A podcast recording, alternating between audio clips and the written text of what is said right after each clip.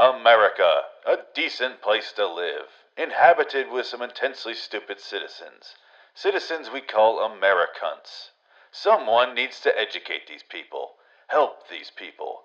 And if you American't or don't Amerijuana, then through the amazing superpower of common sense, Phoenix West Amera will. On August 26, 2016, San Francisco 49ers quarterback Colin Kaepernick remained seated during the national anthem before. Okay, turn on the goddamn music.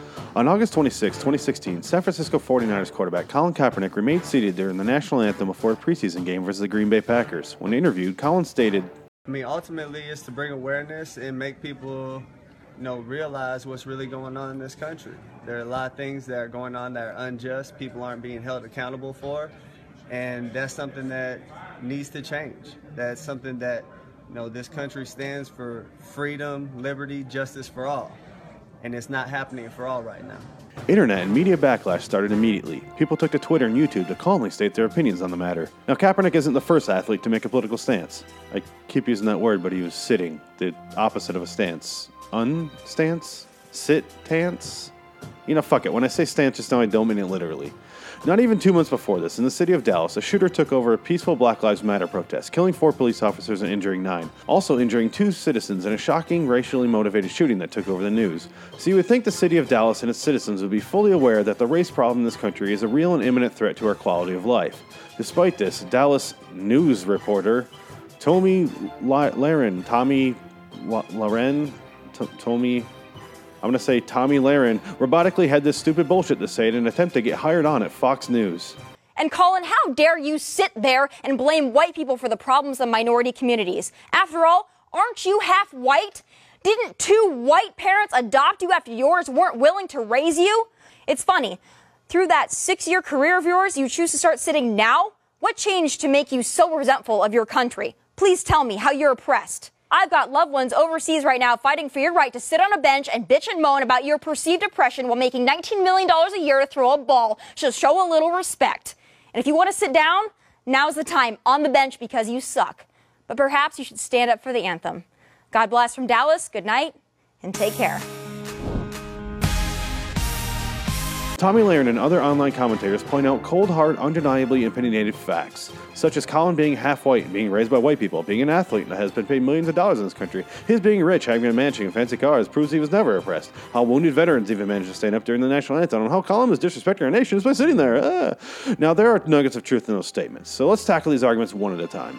Number one, Colin is half white and raised by white people. Yes, he is, and was. But when you're trying to deny racism in America and your number one argument is that he was raised by white people, so obviously his life must have been amazing, you're shitting on your own stance. And are you suggesting that white people can't possibly take a stance for another race? Taking a stance by sitting? You know, this whole metaphor is off the rails. Being white doesn't mean you're impossible of feeling empathy for another race. Number two, this country gave him the opportunity to play football for a living and make millions of dollars. Yes, it has. Doesn't mean this country doesn't also have a racial problem that Colin was trying to point out. These posts here prove it. You know what, America? We're done with this shit. If your opinion contains the phrase, get out of the country, dot, dot, dot, or if you use the word nigger or any other racist term like that, your opinion is not valid. You're absolutely entitled to have that opinion by all means, don't get me wrong, but as a society, we're just gonna ignore that shit from now on. Number three, he's rich, has a mansion and many fancy cars, so he's not oppressed. You're looking at things as they are now. Let's rewind. Do you really think he wasn't taunted for his race growing up with suburban white people? At no point when he was hanging out with his white family did anyone ever say anything shitty or racist to treat him differently? Really? Now you're just being difficult. Also, money does not equal happiness. We all know this is true, but we pretend it's not. We pretend if we were rich, we'd be happy, hence the lottery. But if this were true, then why are there so many cases of rich and famous people's kids dying? Also, he might not have been oppressed. He never said he was. He did, however, state that he's doing it for the people that feel voiceless in our society. Non famous people used to be able to lead a movement, but in our modern society, when everyone has an online presence, it's nearly impossible for nobody to lead a movement. Someone in the public eye has to lead the charge. Number four, even wounded veterans managed to stand up during the national anthem. Colin is disrespecting our nation by just sitting there. The obvious argument is that those veterans fought for his right to protest, for his right of free speech. But if you think soldiers are dying for our rights anymore, Soldiers are fighting an unwinnable war on terror, but obviously that isn't their fault. I would never blame soldiers for doing their job. It's the government's fault. And that's where all of this stems from. The government keeps its citizens in line with patriotic songs, images, and responsibility. Point out to us when someone isn't being patriotic so we can shun them. We love our freedoms, but not if we use it to point out flaws in the system. To pay homage to soldiers is important, and those that don't are un American. Sounds a little like the Red Scare to me, but hey, what do I know? The government keeps pounding this point into our collective conscience, but we all know the government doesn't give a solitary shit about soldiers. If they did, why does nearly every single wounded military vet have a horror story about having to wait for months, sometimes years, to get treatment? And if their wounds are mental, good fucking luck with that shit, bro. America loves our heroes, unless they need something from us, and then the stars and stripes are blind and deaf to their pleas. This is what we think of you, Kaepernick. You are no longer one of my team players. I'm done with you. You're no longer an American. Absolutely not. Stinking father raper. Colin Kaepernick sat during the national anthem. Our national anthem is the Star Spangled Banner. That's not news, but we're acting like it's a holy song made by the God Almighty to be handed down to America, his chosen country, which clearly isn't the case because he gave his only begotten son to the Middle East, so he doesn't give a shit about America. Jesus could have easily been placed in the land that would eventually become America, but he wasn't. Unless you're Mormon. Anyway, the Star Spangled Banner is a shitty song. It's true, people can't even sing it most of the time. It's constantly being slaughtered at sporting events. And the rockets red glares, the bombs bursting in air gave proof through the night that our flag was still there. Still don't think it's shitty? Well, the song was written in 1814 by a noted prideful racist and slave owner, Francis Scott Key. The song itself even has lyrics about this fact. We just don't sing this part. Despite this, people are still arguing that it's a sacred song that represents everything America stands for. And you know what? They may be right. And that's what the problem is. We stand for bullshit most of the time. The Jersey Shore was on the air for what felt like 17 goddamn years. That made us look horrible too. Point being, obviously it's understandable if black people don't want to be singing a song written by a horrible racist that used to own their ancestors. It's kind of just rubbing it in at this point. We need a new song. Perhaps something written after, I don't know, 1865, if I had to pick a year at random. Maybe a song that isn't about war. We have a national anthem about blowing shit up. This is how we choose to represent ourselves to the other nations. Now, this is just what I've personally noticed. This is happening on both sides of this debate. Blanket statements. Just saying black people are or white people need to is obviously unfair. Let's just get that out of the way so I can say, obviously, not all white people are racist. Obviously, not all black people are criminals. There, two shitty stereotypes are out of the way. I don't relate to all white people, especially anyone in the Deep South. I'm pretty sure those people aren't even genetically human anymore. What the Black Lives Matter movement is really focusing on is all racist white people that are using a three pronged point of attack on their people. Step one be racist toward blacks. Step 2, deny that it's racist at all. Step 3, accuse the black people of lying about it and how even pointing out the racist act is itself a racist act toward white people. How do you argue with someone stuck in this illogical, ignorant merry-go-round? People keep sharing police statistics on shooting with one race compared to another. I'll just say that obviously racial profiling isn't recorded and therefore not a statistic. Nobody's keeping official tabs on racist police harassment. Racists don't admit to themselves they're racist unless, you know, that's their thing. So if you're not a racist, just go ahead and accept the fact that black people obviously feel like the racism they're feeling and experiencing is real. You end up sounding like a racist when you deny it because it makes it seem like black people are lying about it being real. Maybe you don't have a dog in this fight. Racists will never change their minds. It's, it's a fact. American History X might be the only example of it happening. So, what change relies on is the people that are on the fence about the situation coming to help. If you aren't a racist, say shit to people that are. Tell that racist guy at work to shut the hell up about Mexicans. You live in Montana, there's like three of them there. How is this guy constantly outraged by Mexicans? The only way to make change is to eliminate racism in future generations. We need to start shaming people for their despicable behavior. Or, as NOFX says,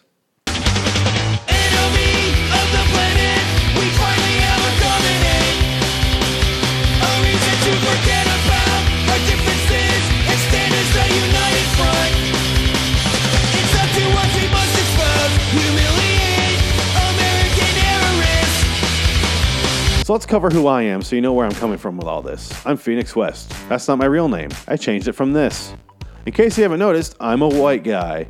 Ask anyone I know personally, I'm a white guy. And also, I don't stay in contact. I don't really relate well to people. I'm an atheist. I have a difficult time understanding why people do the things they do.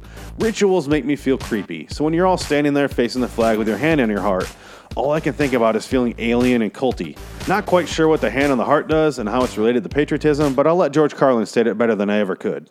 Here's a civic custom that I don't understand. Maybe you can help me. Taking off your hat when a flag passes by, or when some jackoff at the ballpark starts singing the national anthem. They tell you to take off your hat. What the fuck does a hat have to do with being patriotic? What possible relationship exists between the uncovered head and a feeling that ought to live in your heart? Suppose you have a red, white, and blue hat. Suppose you have a hat made out of a flag. Why would you take it off to honor the flag? Wouldn't you leave it on and point it toward the flag? So here's the best way I can describe my feelings about flags and national anthems and patriotic rituals. Fuck them. I don't say that for the sake of creating controversy. I say that because they don't matter. If you need a piece of cloth or a song to tell you to love your country, then how much of a patriot could you really be? And I know you're gonna say, soldiers died for that flag. No, they didn't. They died for what it represents. They died to protect their family back home, American citizens, the quality of life of their people, not symbols that represent imaginary lines in the sand because that's all this ritualistic bullshit is. Imaginary. We made it the fuck up. American pride isn't a living entity. It can't be offended. Cloth and musical notes don't have feelings. People do. I saw a slogan on the guy's car. It said, Proud to be an American. And I thought, well, what the fuck does that mean? Proud to be an American. And I can never understand ethnic or national pride. Because to me, pride should be reserved for something you achieve or attain on your own, not something that happens by accident of birth. Being Irish.